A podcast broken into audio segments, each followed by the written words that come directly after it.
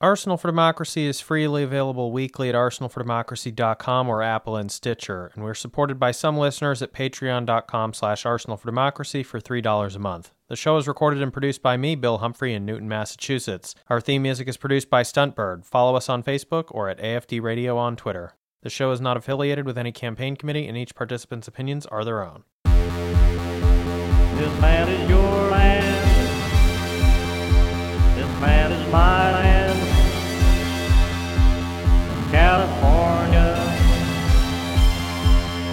The York Island, from the redwood forest, to Gulf Stream waters. This land was made for you and me.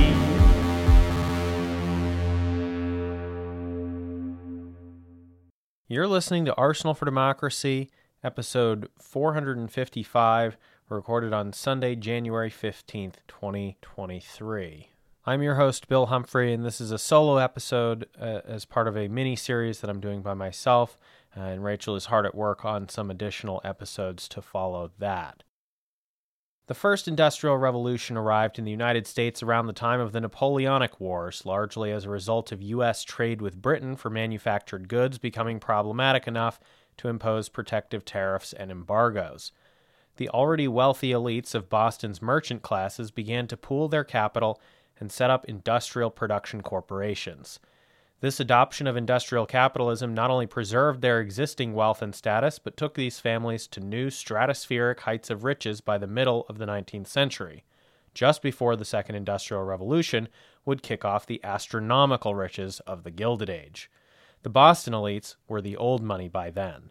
Unlike their wealthy counterparts on the American South's slave plantations, the wealthy Bostonians were not rich from rural agricultural profits or rents in the model of the traditional English gentry.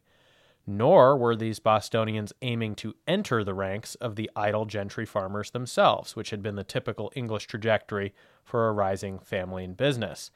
They had made their money making and trading things, and they decided, in recognition of the poor soils and uncompromising land inheritance laws of New England, that their pathway to unlimited self propelling family wealth would be to double down on that origin story, to make whatever refinements were necessary to turn reasonably profitable production and trade into hugely profitable production and trade through standardization, rationalization, and technologization, which is to say, what would later be recognized as capitalism, not mere trade.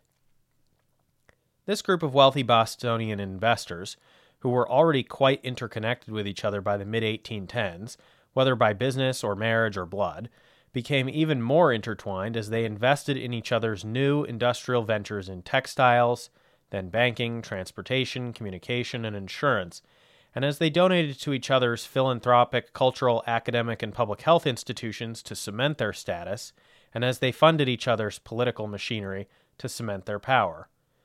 Culturally, you probably know them by the label Boston Brahmins, although we are only focusing on a subset of these. In business, they are today known as the Boston Associates.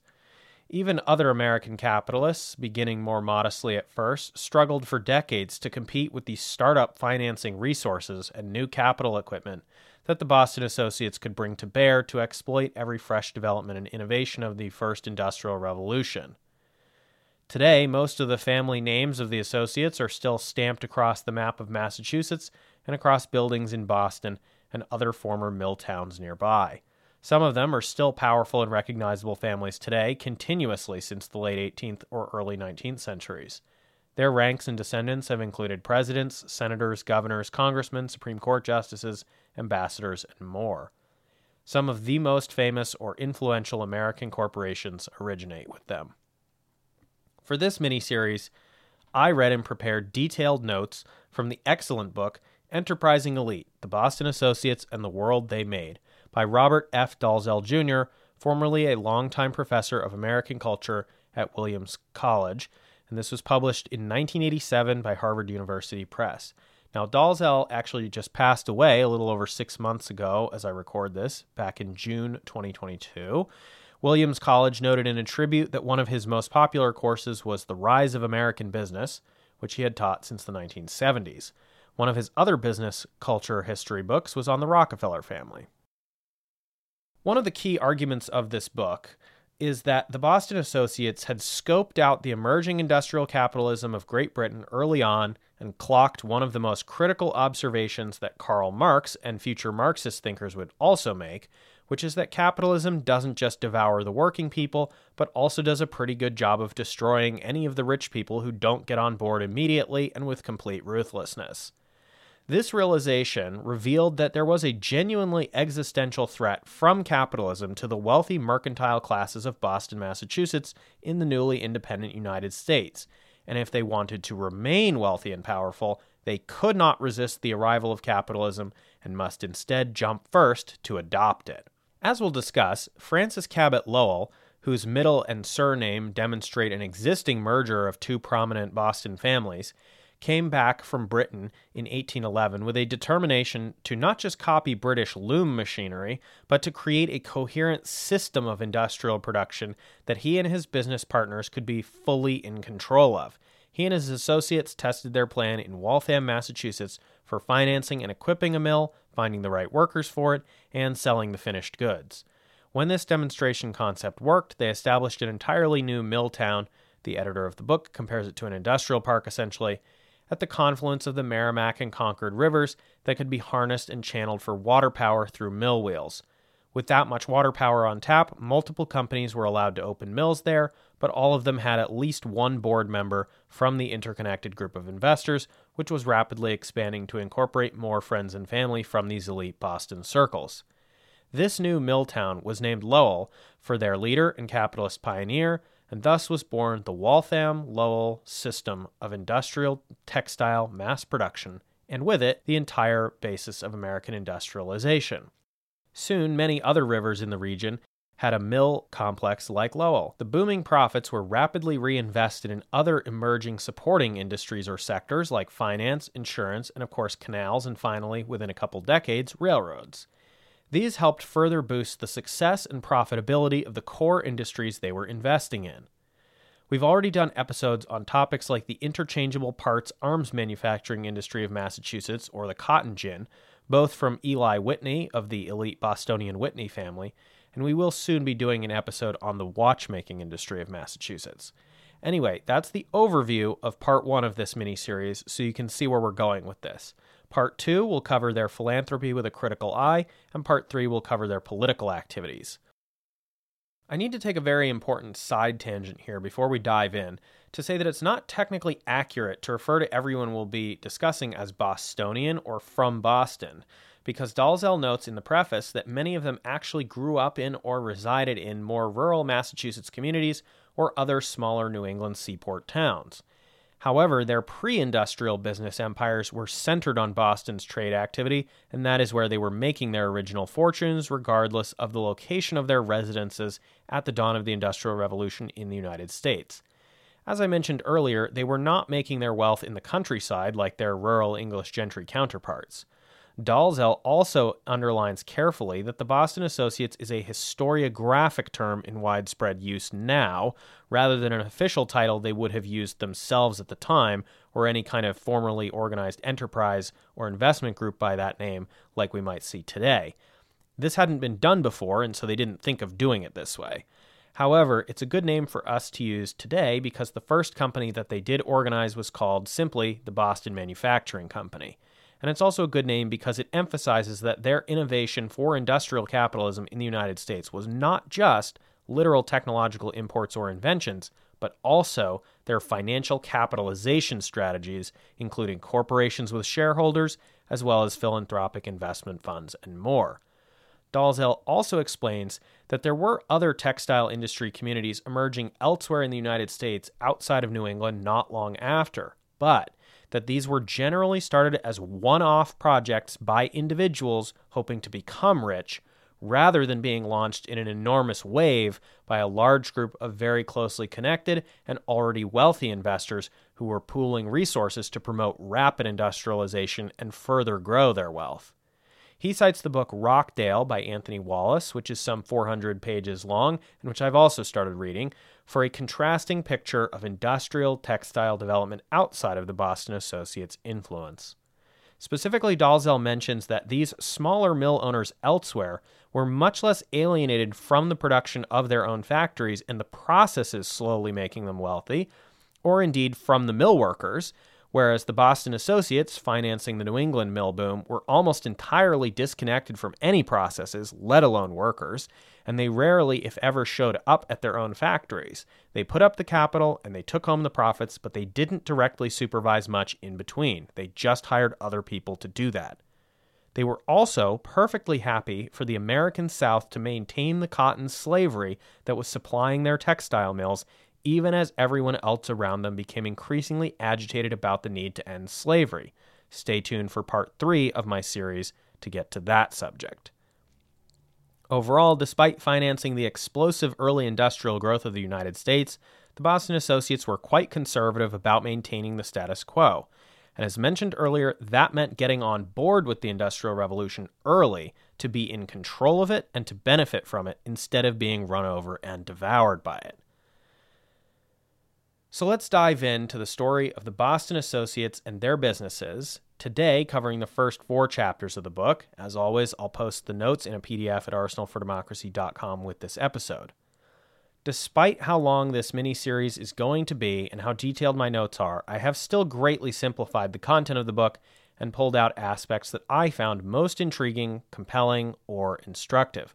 But it's a very readable book, and I encourage everyone interested in this series to obtain a copy if possible and read it for yourself.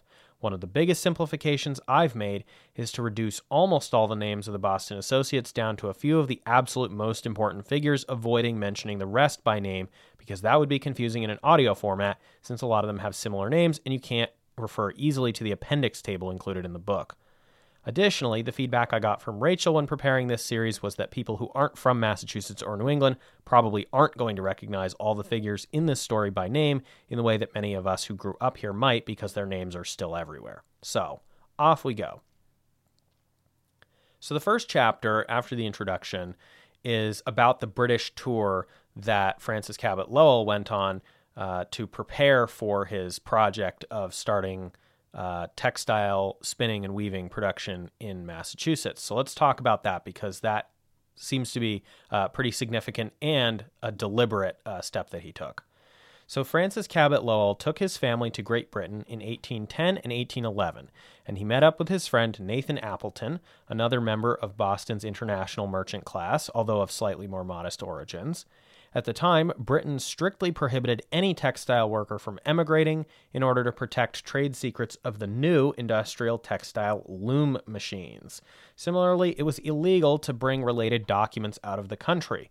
Lowell plotted to gain access to and memorize the design of these new power loom machines in Britain so he could bring back the plans in his head to Boston and set up full scale mechanized cotton textile production in the United States. This had already been done for one specific part of the process, the yarn spinning, but not for the weaving, by Samuel Moses Brown and William Almy of Rhode Island in 1790. There were now spinning mills popping up around New England, but no power looms to weave finished textiles from that cotton yarn. Lowell was not only aiming to memorize and import a design for this breakthrough technology, but he also seems to have had elaborate plans from the beginning for how to implement it on a vast scale that would even outstrip the emerging English industry. It is unclear why Lowell had decided to enter the textile production sector specifically, since it was not apparently part of his lucrative mercantile activities previously, but he seems to have traveled to Britain explicitly with the objective already in mind. Although Lowell himself seems to have been quite financially secure by the time of his two year trip to Britain with his family, especially because of his co ownership of a major wharf in Boston, many of the Boston merchants were struggling mightily under the conditions of American independence during Britain's unending war with France. Business was very risky and time consuming, even if some people were still making great profits. It was not a set it and forget it kind of way to accumulate wealth he was eager to find some other means of making money that was more reliable and less nerve wracking, and he had settled on textile production. Dalzell offers some speculation on Lowell's possible rationale. Quote, Investment in manufacturing had the potential of paying regular returns, and unlike India Wharf, it could be expanded to accommodate additional capital. Also, in time, if all went well, the day to day chores of management could be left to others. That would be especially true the more thoroughly routinized the business became. Given measured increments of capital, regular business practices, established markets, and above all the maximum use of machine technology, the result itself might become a kind of great humming engine, which could be kept in motion with nothing more than occasional adjustments. Lowell and Appleton also wanted to make sure that if industrialization came to America, it would not be the chaotic, haphazard form taking over northern England and stoking social chaos by the unmanaged disruption of livelihoods and immiseration of workers. So the Lowell Plan had to be more of an idealized experiment in order to maintain control over emerging industrial capitalism. This was not without precedent, because Dalzell notes that it is contemporaneous with other experimental, planned, semi utopian rural textile manufacturing communities like those of Robert Owen. Lowell, however, was interested in stabilizing the status quo order, not fixing the world. Worker conditions were only important so far as they maintained social stability. Building factories in isolated rural areas was important only to keep them from defiling existing cities and keeping worker problems separated from the important people. England had allowed factories to spring up where the people already were concentrated, whereas Scotland had embraced building planned rural villages and resettlement of worker populations to work modern farms, fish, produce cottage crafts, or staff early factories. Dalzell spends a great deal discussing the early 19th century social context of Scotland, home of the Industrial Revolution's technological development and the Enlightenment, where Lowell spent most of his two year trip to Britain. Although he traveled to places like Manchester in nearby northern England to study the physical machinery, the social project of Scotland was also likely influential because it provided a model for Massachusetts elites to maintain their position despite poor farming capacity. Scottish nobles, who were socially elite but typically not very wealthy at the beginning of the 18th century, had taken a very strong interest in directing and rationalizing economic improvement projects to develop their own wealth, and as part of those efforts had been keen on managing the transition in the laboring classes from peasant farmers to wage workers. Quote, the society it produced was unmistakably different from the one that preceded it but never so different as to threaten the power and prerogatives of the dominant class. Dalzell acknowledges that textile weaving was not a big industry in Scotland at the time, however, but the model of the Scottish elites purported long term outlook and thoughtfulness about how to manage the labor transition might have influenced Lowell's master plan when he returned to the U.S. However, there is no hard evidence one way or the other on this point. So, he returns to the U.S let's talk about the Boston Company of Waltham. The Boston Manufacturing Company was formed by a group of shareholding investors in September 1813. This was an unusual model for a sector that was otherwise owned by small partnerships or sole proprietors. The joint stock model protected both the investors and the long term investment in that they allowed for greater abstraction of ownership shares so that individuals could quit the business or leave their holdings to heirs upon their death without the business undertaking itself being disrupted by these changes in ownerships. Over several years, these investors capitalized the company on subscription payment plans up to their goal number of $400,000 in money of the day, a pretty significant sum, of which the first 100,000 was used to, to build and fill brick mill buildings on the Charles River in Waltham, Massachusetts, to house the power looms for textile weaving that Francis Cabot Lowell had designed from the plans he had memorized in Britain. The machines were built from these plans by his hired mechanic, Paul Moody, whose name still graces one of the major streets in Waltham. Dalzell argues that the equal innovation was not technological, but rather corporate. Lowell's investor group drafted, quote, articles of agreement between the associates of the Boston Manufacturing Company, end quote, in September 1813, which pledged the business to both spin cotton yarn and weave textiles from that yarn, which was the first vertical integration of the American textile industry and even unusual by the English standards at the time. This was part of Lowell's big plan when he was in Britain with Appleton. This choice explains the massive initial capitalization of the company, which Dalzell notes was many times larger than that of any mill in Rhode Island where cotton yarn spinning factories had already emerged. The unallocated starting capital was set aside with the express purpose of staging a huge expansion of operations as soon as the demonstration in Waltham would prove a success. The joint stock company was duly chartered by the state legislature with a public explanation of its plans and goals, including securing a manufacturing industry in the state for the first time. Lowell handpicked which investors would be able to purchase shares of stock in the company. They were all either past business contacts he could trust, or family members by blood or marriage, or all of these. The first group of investors was just 12 men holding 100 shares, of which half were held by his family members. Three other prominent men held 30% between them, and then 5% were held by Lowell's co owner at the wharf, and another 5% were held by his friend Nathan Appleton, who had also been in Britain with him. There were also a couple other investors, but these are the ones we need to focus on. When new shares were issued later, almost all 12 men bought these new shares, maintaining almost the exact balance of ownership with only a little dilution, which allowed the mechanic Paul Moody to become the 13th investor on a more generous payment plan. A few of the original investors did not re up or sold their shares to some others in the group. The company decided from the beginning to specialize in manufacturing low cost but durable and reliable textiles. Low cost textiles were in high demand in the US, but had previously been imported from British India's weaving cottage industry, often by Boston traders, in fact, and it was not always a good product that the American merchants could acquire. When the Napoleonic Wars and the War of 1812 ended, other American textile ventures struggled to compete with renewed British imports and began failing while Lowell successfully lobbied Congress for a moderate tariff that would only partially discourage foreign competition because the Boston Company was better positioned to thrive anyway because of their vertical integration when all the other companies remained unintegrated within the supply chain of the textile industry. Nathan Appleton's firm, BC Ward and Company, became the exclusive agent of Boston Company Textiles, which it would sell to auctioneers for a 1% commission fee. This fee added up to a lot of money as the company ramped up textile production. So let's talk about labor force plans.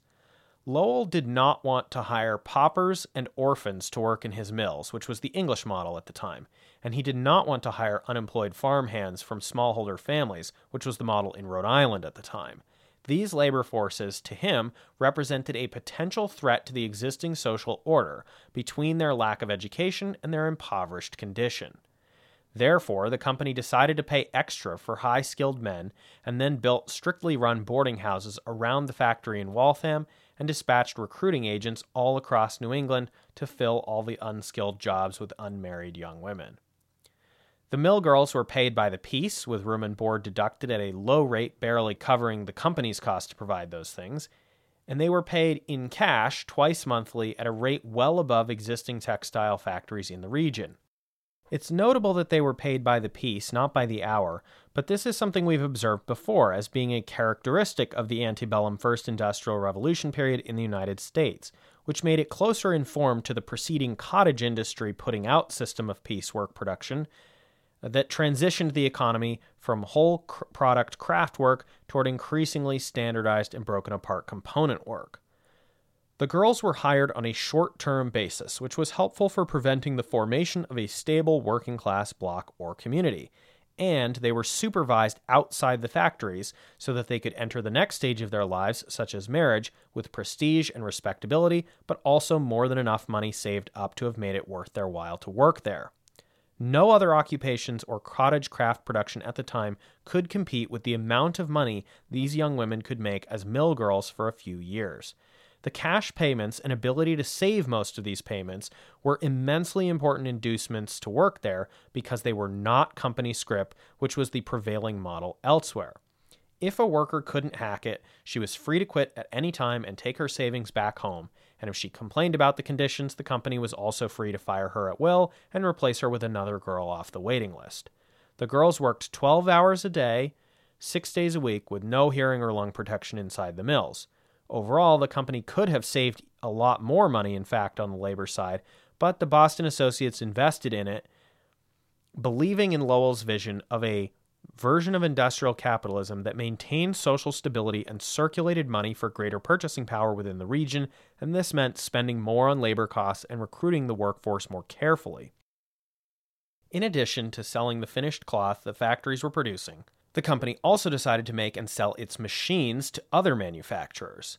By this point, the stolen technology was out there and other companies were going to build similar factories. It made sense to at least sell them the machinery and machine parts and get some money that way if it wasn't possible to be the exclusive power loom textile manufacturer in the game.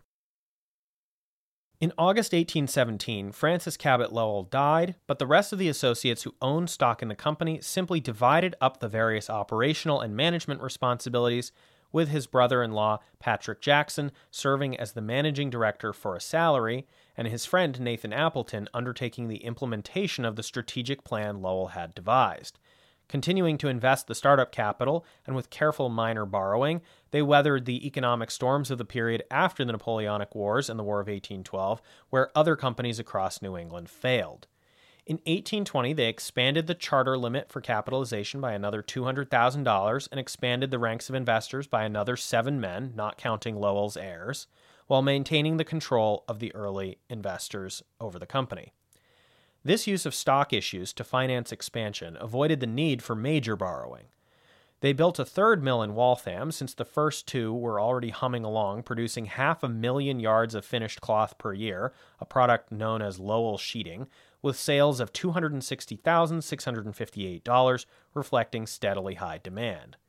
In 1822, when the third mill in Waltham began operating, dividends to shareholders hit 27.5% per year, although this was the peak outlier for the entire antebellum period.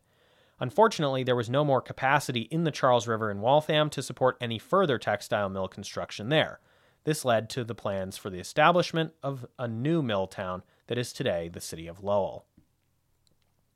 The company's 14 investors in 1821, still very closely linked to each other by family and business ties, were nearly all wealthy enough already that they still had ample resources to pour in still more capitalization for an enormous expansion, where almost every other company would have tapped out or tried to stay in the game with static production capacity. Moreover, these Boston associates had not even begun to fully tap into their networks of potential investment capital at this point, and the company's success and dividends were so clear that they were not going to have any difficulty pulling in additional investment dollars if needed. The only potential obstacle to this was that these businesses and family networks tended to be dominated by commercial importers, as many of them had themselves started out, and domestic manufacturing was essentially a threat to these people's livelihoods as import merchants, as was the federal tariff. But investing in the company was a pathway to switching sides, as the original group of investors had clearly already managed to do, from struggling importers to idle manufacturing profit share owners manufacturing and industrial capitalism were clearly going to be the winning side, and the Waltham Lowell system seemed to be delivering on its promise of managing the transition to industrialization with a minimization of social breakdown and disruption. The Waltham neighborhood of the company's factories and surrounding worker housing and community buildings were clean, orderly, and free of impoverishment, all the while generating great dividends to the shareholders. Expansion in 1821, the future site of the city of Lowell was a neighborhood of East Chelmsford, with about a dozen houses at a 30 foot waterfall on the Merrimack River. By 1840, it was the state's second largest city with 20,000 residents, including close to 8,000 factory workers employed by nine companies with capitalizations well into the millions altogether. A number of the Boston Associates back in 1821 outside of their company based in Waltham, together bought control of the Pawtucket Canal around the Merrimack River's falls and secretly bought up all the parcels of land they wanted for their new venture. They then chartered a new joint stock company called the Merrimack Manufacturing Company with a planned capitalization of $600,000, equal to the revised limit of the Boston Manufacturing Company. The initial shareholders were several of the original investors from the first company, plus some new relatives, plus Daniel Webster, once and future congressman and later senator, who will come up a lot in the third episode of this series. And there was a sharing arrangement with the original company so that they could share patents and their mechanic, Paul Moody. Altogether, there were 27 investors at the beginning of the new venture in what was to become Lowell. The company rapidly upgraded the canal and some road infrastructure, built a mill, built a machine shop, built worker housing, and established an Episcopal church, although a number of the investors privately donated churches for various other denominations as well. Operations began in September 1823, and the company had already doubled its capitalization limit to $1.2 million for a planned further three mills. They set up a subsidiary corporation to deal with the machines and water power and any surplus land. This was called the Locks and Canals Company, and it handled agreements with other unrelated textile manufacturing companies interested in setting up shop in Lowell over the course of the rest of the 1820s and 1830s. The Locks and Canals Company would sell them land for their factories, lease them water power sufficient to operate, provide for all their machinery equipment needs, build the worker housing necessary to support these new mills, and would even build the mills for the companies and upgrade the infrastructure to reach them. Quote, the Locks and Canals Company, ownership of which had passed to the stockholders of the Merrimack Company on a share for share basis, had thus assumed the function of selling what amounted to complete pre-packaged textile mills to groups of interested investors. This aspect of the development of Lowell, its dual nature, manufacturing cum real estate promotion, differentiated it sharply from the original Boston Company. End quote. The prepackaged factories and supporting services around them were each laid out like a college campus, including a quad. If you're wondering how these other textile companies weren't undercutting each other competitively, don't worry, because they each specialized in the production of a different type of finished textile product, which did not compete directly against the sales of the other companies based in Lowell. And I haven't mentioned the names of the companies here to keep things relatively simple, but the names alone would make clear that they were all interconnected by investor ownership groups in some way or another. If a wealthy investor involved in Merrimack wanted to deepen their investments in the textile industry or had more friends and relatives to bring on board, they would simply launch their own new company, using the prepared package from the Locks and Canals Company and hiring their own day to day management team on salary. After that, however, the companies would operate independently and rarely acted successfully as a cartel with each other on anything, including wage setting. Notably, none of them ever attempted horizontal mergers or vertical supply chain acquisitions and stuck to the original model they began with. Financial activities and paperwork of the Merrimack Company were handled from the city of Boston, not on site in Lowell. Only operational management of the plants was actually handled in Lowell, and most investors were uninvolved with that. By the 1840s, so this is about 20 years later, American made textiles were now outcompeting British textiles not only within the United States, but also across Latin America, Europe, and even Asia. Plant expansions or machine replacements and upgrades by the textile companies in Lowell were funded by stock issues, generally not by long term borrowing, nor, in fact, by reinvestment of profits. Instead, the profits were overwhelmingly returned to the shareholders, which gave them a fairly steady real capital income as opposed to just paper assets, and helped attract future purchases of new stock issues whenever necessary. By 1842, for example, there were 390 shareholders of the Merrimack and when a shareholder wanted to sell part of his shares, the buyers were usually still within the close network, and the proceeds of the sale were used to buy shares in some new venture, thus diversifying the investor's holdings while maintaining interest in the earlier firms. Although there were never any public trades open to any random buyer, there was still some speculative selling and buying of shares within the network, including some of the core investors. Quote, for most large investors, the Waltham Lowell system seems to have been a place to put money and keep it. Although higher profits could still be found in maritime commerce, textile manufacturing company shares provided a steady profit income for basically no effort or work for most of these investors. Global trade required so much more work and travel and risk. Buying shares in a solid company based in Lowell was the path to Easy Street for any wealthy Bostonian ready to retire, young or old, from the frantic merchant life. Dalzell cites the diaries and letters of many of the Boston associates commenting on their misery, anxiety, and depression of their original occupations as merchants, and also cites many of these same men later rejoicing at their easier, happier, more fulfilled lives as idle rich investors and local philanthropists. Now, interestingly, as I've noted, they didn't engage in a huge amount of borrowing. Banks, in fact, tended to be unwilling to lend to early manufacturing companies anyway, uh, but I will circle back to that later in more detail.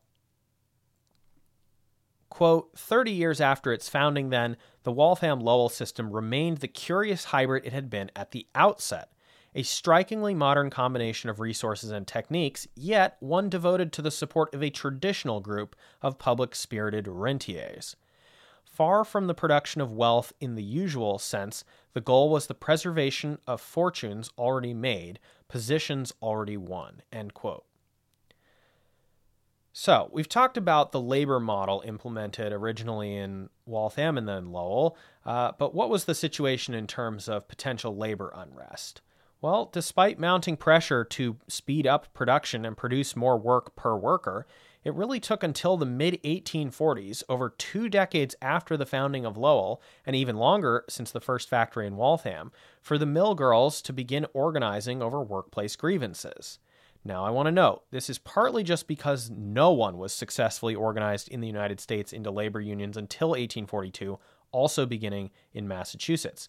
This was covered in our February uh, 2021 Patreon episode on the origin of state labor laws in the first industrial revolution, which we just unlocked this month.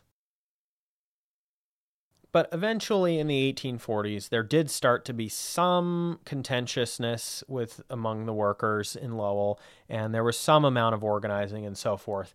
Um, but largely, this system was noted for its stability, especially compared to other iterations of industrial capitalism in other places. And this system, as we'll talk about, did kind of run out of steam, so to speak, in around the 1850s uh, because, again, they weren't being quite as ruthless as a lot of the other industrial capitalists, and eventually that does catch up with you.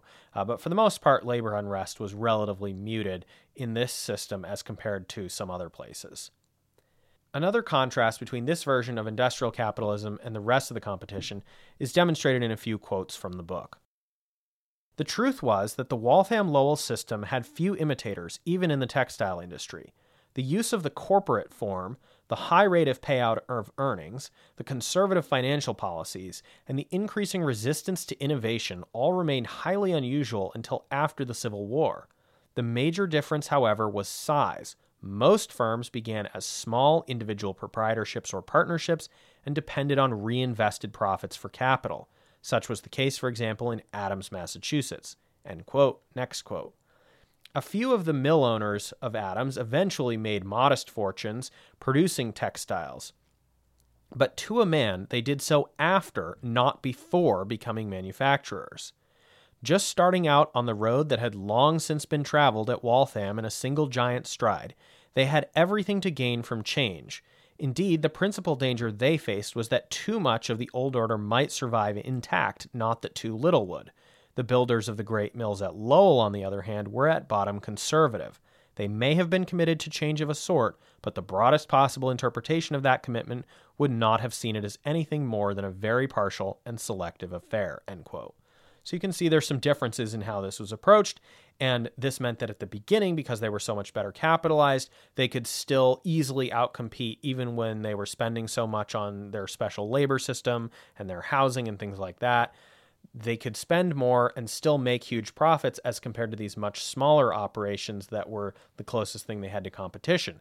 But of course, as it approaches the 1850s and the Civil War and so forth, these initially smaller operations, which are always pinching pennies, always cutting costs, etc., are going to be leaner and meaner and hungrier, and they're going to eventually start to outcompete this much bigger system based out of Boston and the nearby communities. So that brings us to the end of chapter three. And there are three chapters in part two of the book, um, because that the first three chapters are part one. Um, but I'm only going to cover on today's episode the first chapter of part two, uh, because I think it's related uh, most closely to what we've just talked about. And that chapter is on transportation, banking, and insurance. The group of closely connected men who are today referred to retrospectively as the Boston Associates included over time and across a few generations about 80 wealthy investors with shares in 31 textile companies in Massachusetts locations of Waltham, Lowell, Chicopee, Lawrence, Holyoke, and nearby Manchester, New Hampshire. By 1850, these textile firms were about a fifth of national production capacity. But by this point, these investors had also branched out into other types of companies to help support their core investments in textiles. So let's talk about that. By 1847, 20 of the associates were directors at six Boston insurance companies, covering 41% of Massachusetts marine insurance and 77% of Massachusetts fire insurance. By 1848, 17 of the associates were directors at seven Boston banks, controlling 40% of Boston's banking capital. 11 associates were board members at five railroads in New England, some of which had the largest portion of stock held by one of the associates. Many of these investors held shares in and served on the boards of multiple different companies across these different sectors. Ebenezer Chadwick, for example, was invested in four textile companies and served on the board of the Suffolk Bank, the Merchants Insurance Company, the Massachusetts Hospital Life Insurance Company, and the Boston and Lowell Railroad. Dalzell then recites on page 80 of the book a bunch of other examples of individuals with almost the same positions and investments, but with different company names and individual names swapped in. The 80 or so associates over time came from a relatively small number of families and were often intermarried between two or more of these families. The leading family groups with the most representation in the associates were Appleton, Lowell, Lawrence, Cabot, Jackson, Brooks, Amory, Gorham, Dutton, and Thorndike. Generally, the associates organized nearly all of their ventures, with a few small scale exceptions that often came from their earlier merchant family days, as joint stock corporations with state charters, which was unusual when they began doing this back in the 1810s. Many of these early chartered corporations, whether the associates were involved or not, were essentially outsourced contractors for the state, empowered with state like authority, to build and operate transportation infrastructure privately, or were gra- granted monopolies to provide a certain service to the population. All of this was meant to keep taxes low. So let's talk about railroads. Thomas H. Perkins, one of the Boston associates, built the horse drawn Quincy Granite Railway in 1826 to carry granite blocks three miles from a quarry to a river so that they could be transported to the site of the future Battle of Bunker Hill Memorial, which was itself a pet project of certain Boston associates. This was a very successful demonstration of the freight potential of railroad technology, and a number of new features of railroad design were invented for this project.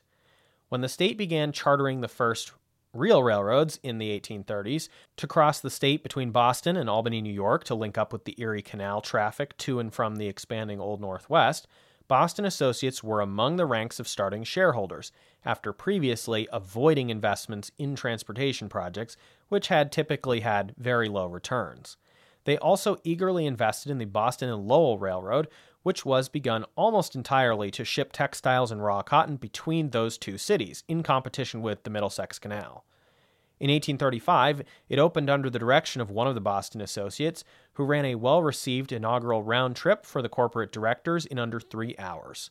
All of the directors were also Boston associates. These three early railroads still struggled early on, both financially and in finding purchasers for stock issues, and the Boston Associates campaigned very aggressively to raise capital for them, including successfully lobbying for the state to make emergency stock purchases in one of them. Although some of these investors decided to cash out early, even at a loss, those who stuck it out eventually experienced comparable dividend payouts to their textile mills all of them understood that even if the railroads themselves were risky investments in their own right, their successful completion would boost the profits of their core investments in manufacturing, which would be a net win anyway. One new problem they encountered as railroad investors was that, unlike in the close knit networks of investors in textile companies, they had to contend with the general public being able to buy or sell shares in railroads and speculate with those shares, instead of the shares simply representing real and meaningful investments in the company's growth and development. These prices could fluctuate significantly based on developments in the news or the legislature.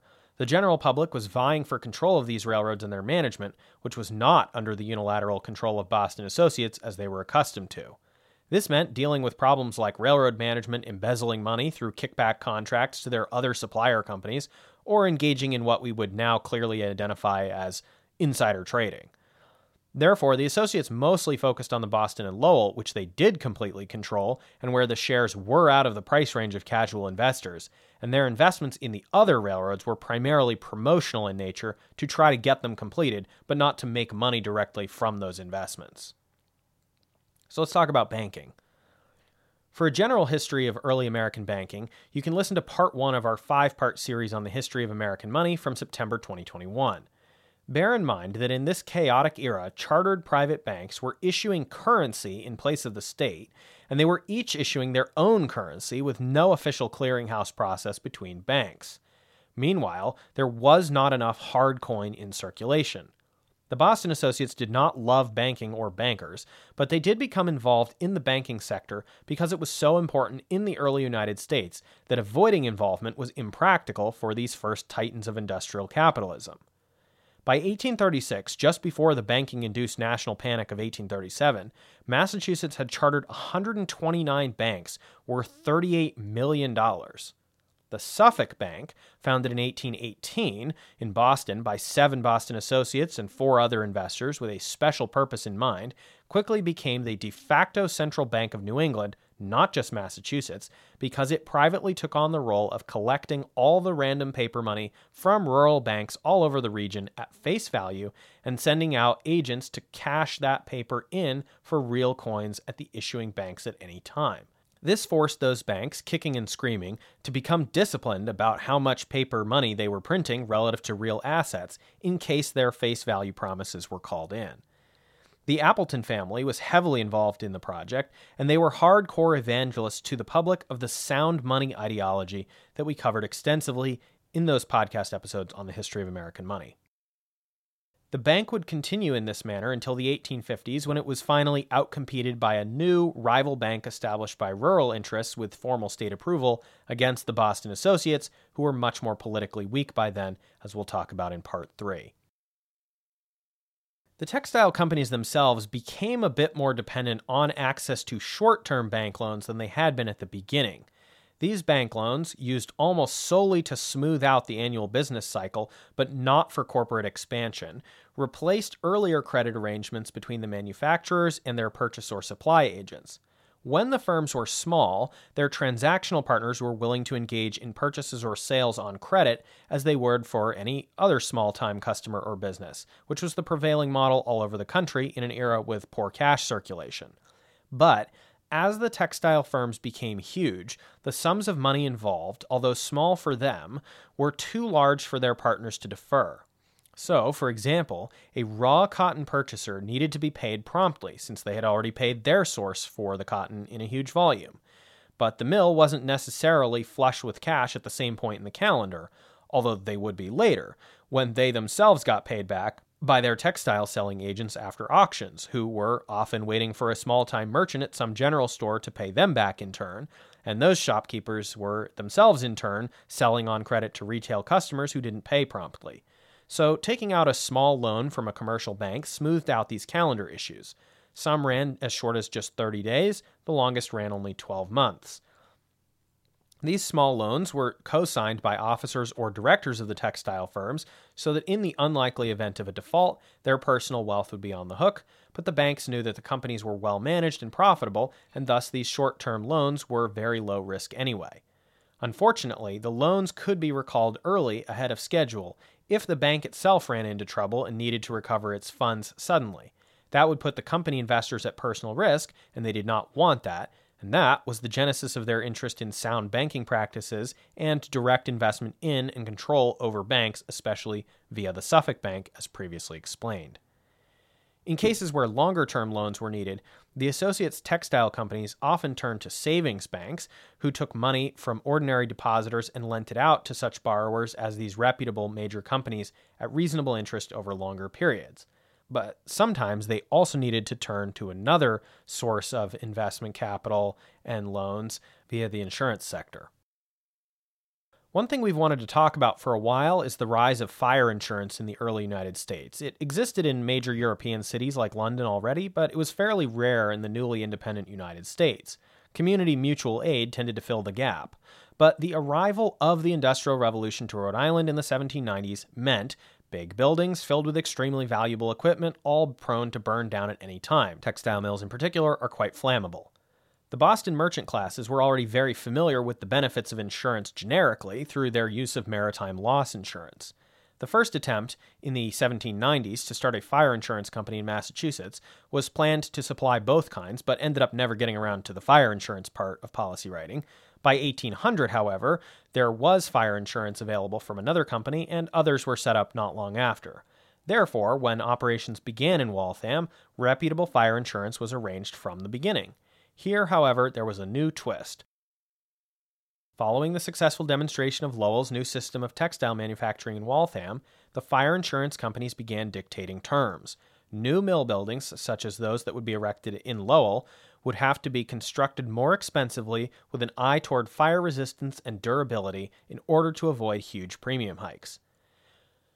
Another interesting insurance vehicle also emerged in this period life insurance and trusts for the wealthy to provide steady income to their heirs without risk of the heirs messing up the businesses that had built the original fortune.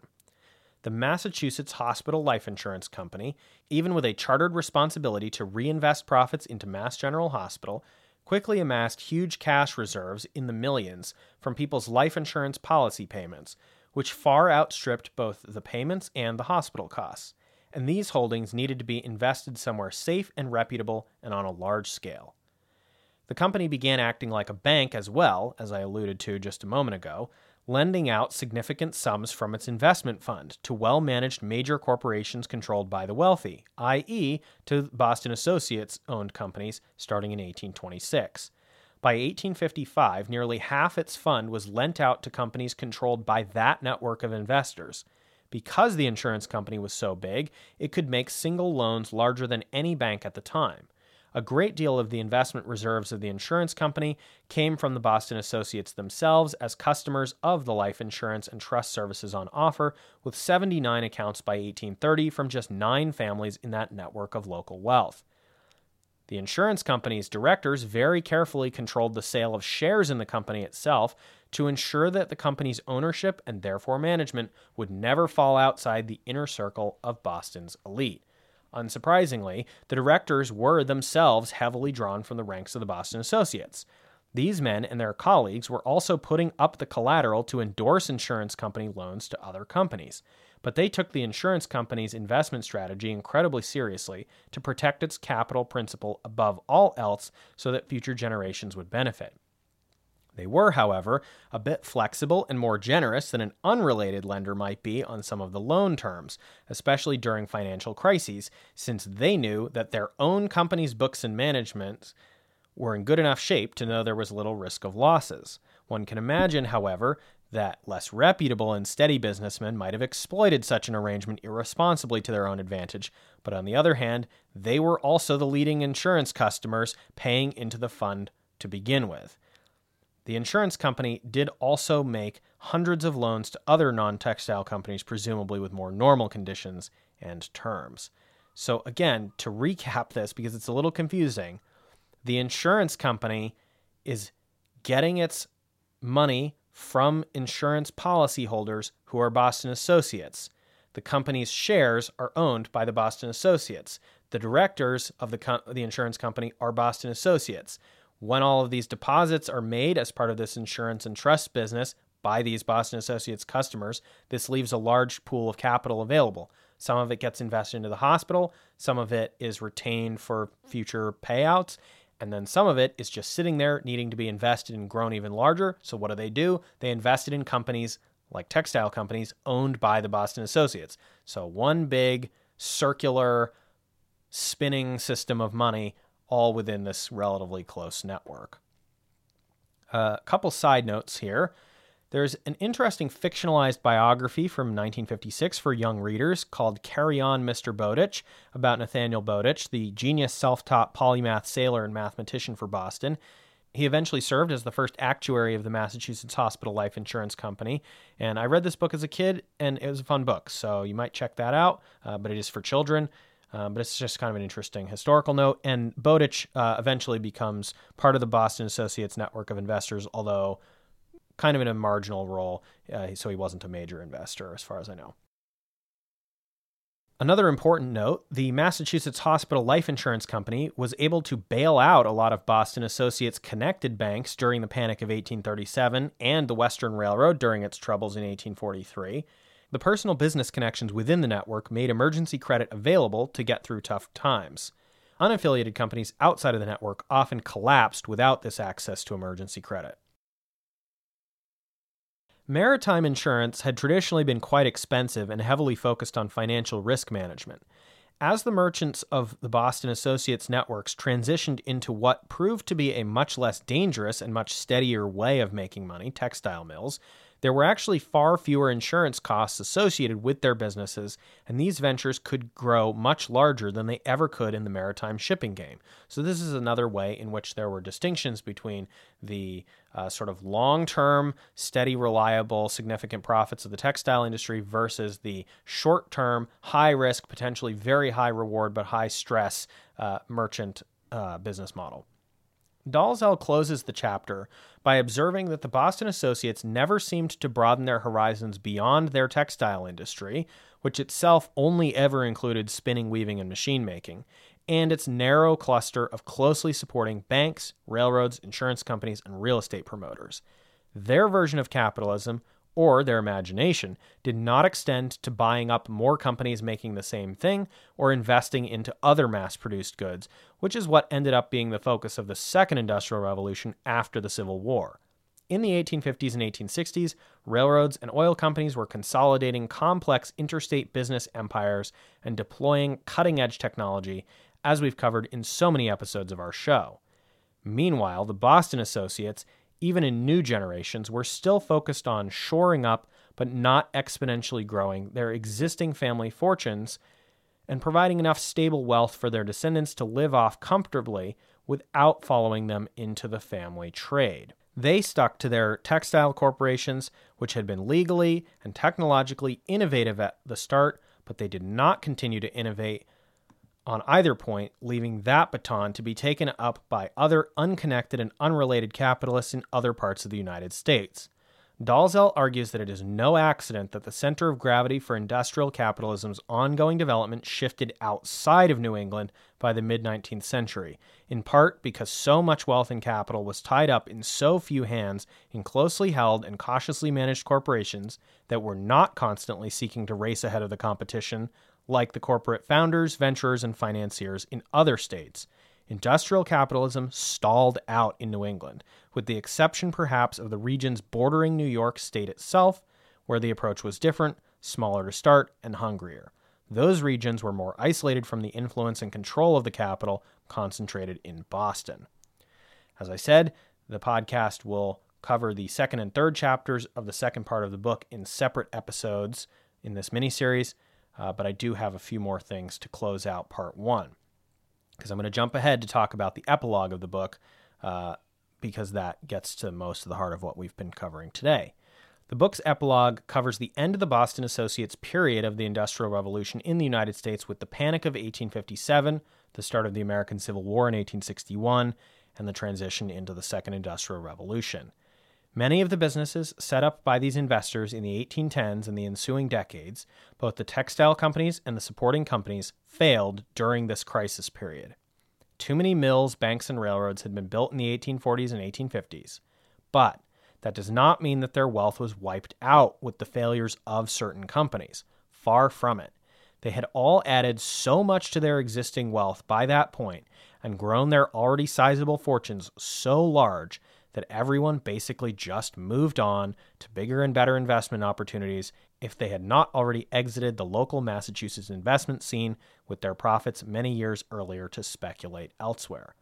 But the Waltham Lowell system was at an end, no longer on the cutting edge of industrial capitalism in the United States, which was beginning to enter its interstate commerce horizontal and vertical integration era. And although these investors would remain powerful political players permanently, they had begun in an era where few people could vote and there was little competition for buying political outcomes. And now they faced a much more democratic electorate and a much wider landscape of competing political donors with interests opposed to theirs. The wealthy elites of Boston were still the same families in the mid 19th century and well beyond as they had been in the early 19th century or well before then. And they were still at the top of the food chain, but they were no longer alone up there and even more people would be joining them in the second half of the 19th century. They might not have fully embraced the never ending drive to accumulate incomprehensible wealth like the Gilded Age tycoons that followed. But Dalzell observes that most of the systems of charity and philanthropy used to preserve, launder, and sanitize immense wealth were invented by the great families of the Boston Associates and copied directly to the point of public name checking by the Second Industrial Revolution magnates like Rockefeller. The final line of the epilogue chapter is, quote, For better or worse, the world the Associates made is with us still. Before I end part one of the series, and of course, part two will be covering that philanthropy, and part three will be talking about their political participation, I do have a couple stray notes.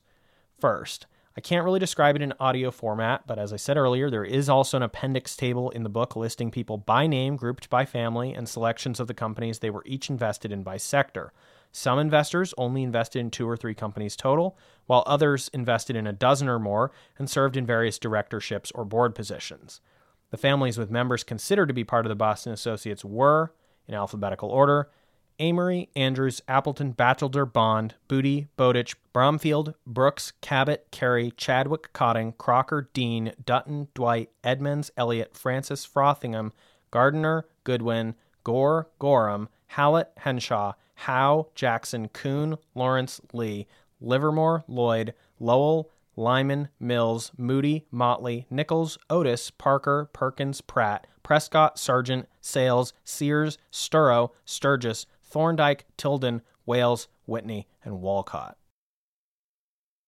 Second note further reading Bibles, Brahmins, and Bosses A Short History of Boston by Thomas O'Connor, uh, revised second edition 1984. Chapter 5 examines the rise of the mill owners within the Boston merchant elite. The economic summary uh, that that author makes is consistent with Dalzell's account, and then the chapter moves on to focus on the interpersonal relationships of these businessmen through blood and marriage. O'Connor also seems to share the view that much of this transition was a managed one for the existing wealthy elites of Boston, who got to remain wealthy and powerful while containing the amount of disruption and smoothing out the uh, social changes of industrial capitalism and its discontents. He describes their turn toward Unitarianism, uh, which is also something that's talked about a lot in the Dalzell book, but not something that I really talked about very much in my notes. Uh, he describes their turn toward Unitarianism as a pragmatic theological compromise between traditional Puritan values and enlightened deism. So essentially, they were doing the same thing in that space. Um, and there's obviously lots of Wikipedia articles you could look at as well on topics like the Boston Associates, Waltham Lowell system, Francis Cabot Lowell, Panic of 1857, and so forth. Um, but that's my uh, recommended reading. And again, we'll be back uh, next week and the week after with part two and part three, uh, covering uh, in varying detail the uh, use of philanthropy uh, to preserve and control status and power, as and then actual political direct political participation and involvement. So, thanks for listening to part one of this series on the Boston Associates and the First Industrial Revolution. And uh, stick around next week and the week after for more.